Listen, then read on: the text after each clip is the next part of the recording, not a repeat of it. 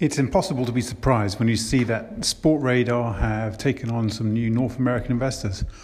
One, uh, a Canadian investment fund out of a pension, and the other from Silicon Valley as a growth fund.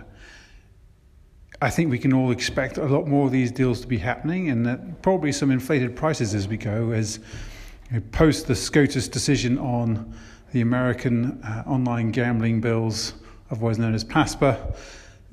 I think we're going to see obviously a, a lot of interest in technology plays, data plays, and so on around betting.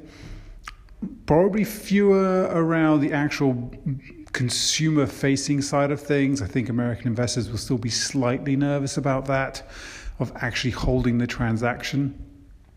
But I think investments in people like Sportradar providing a lot of the data, uh, sorry, data, turned American then myself for a second, and, and other B2B companies, those that offer integrity products, again, a bit like Sportradar does. I think we'll see a real influx of interest, rising prices, as everyone tries to scramble to get a hold of what is going to be universally used across the US as the gambling market opens up.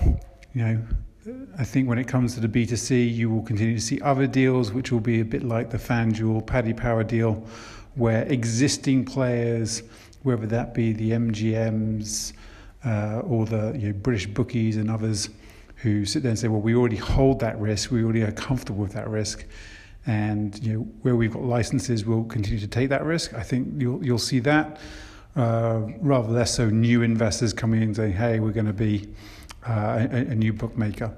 So interesting times, certainly. Uh, lots of my British consultancy friends who understand the gaming market are very busy at the moment, and, and I hope they help land some lucrative deals as we see the US market transform.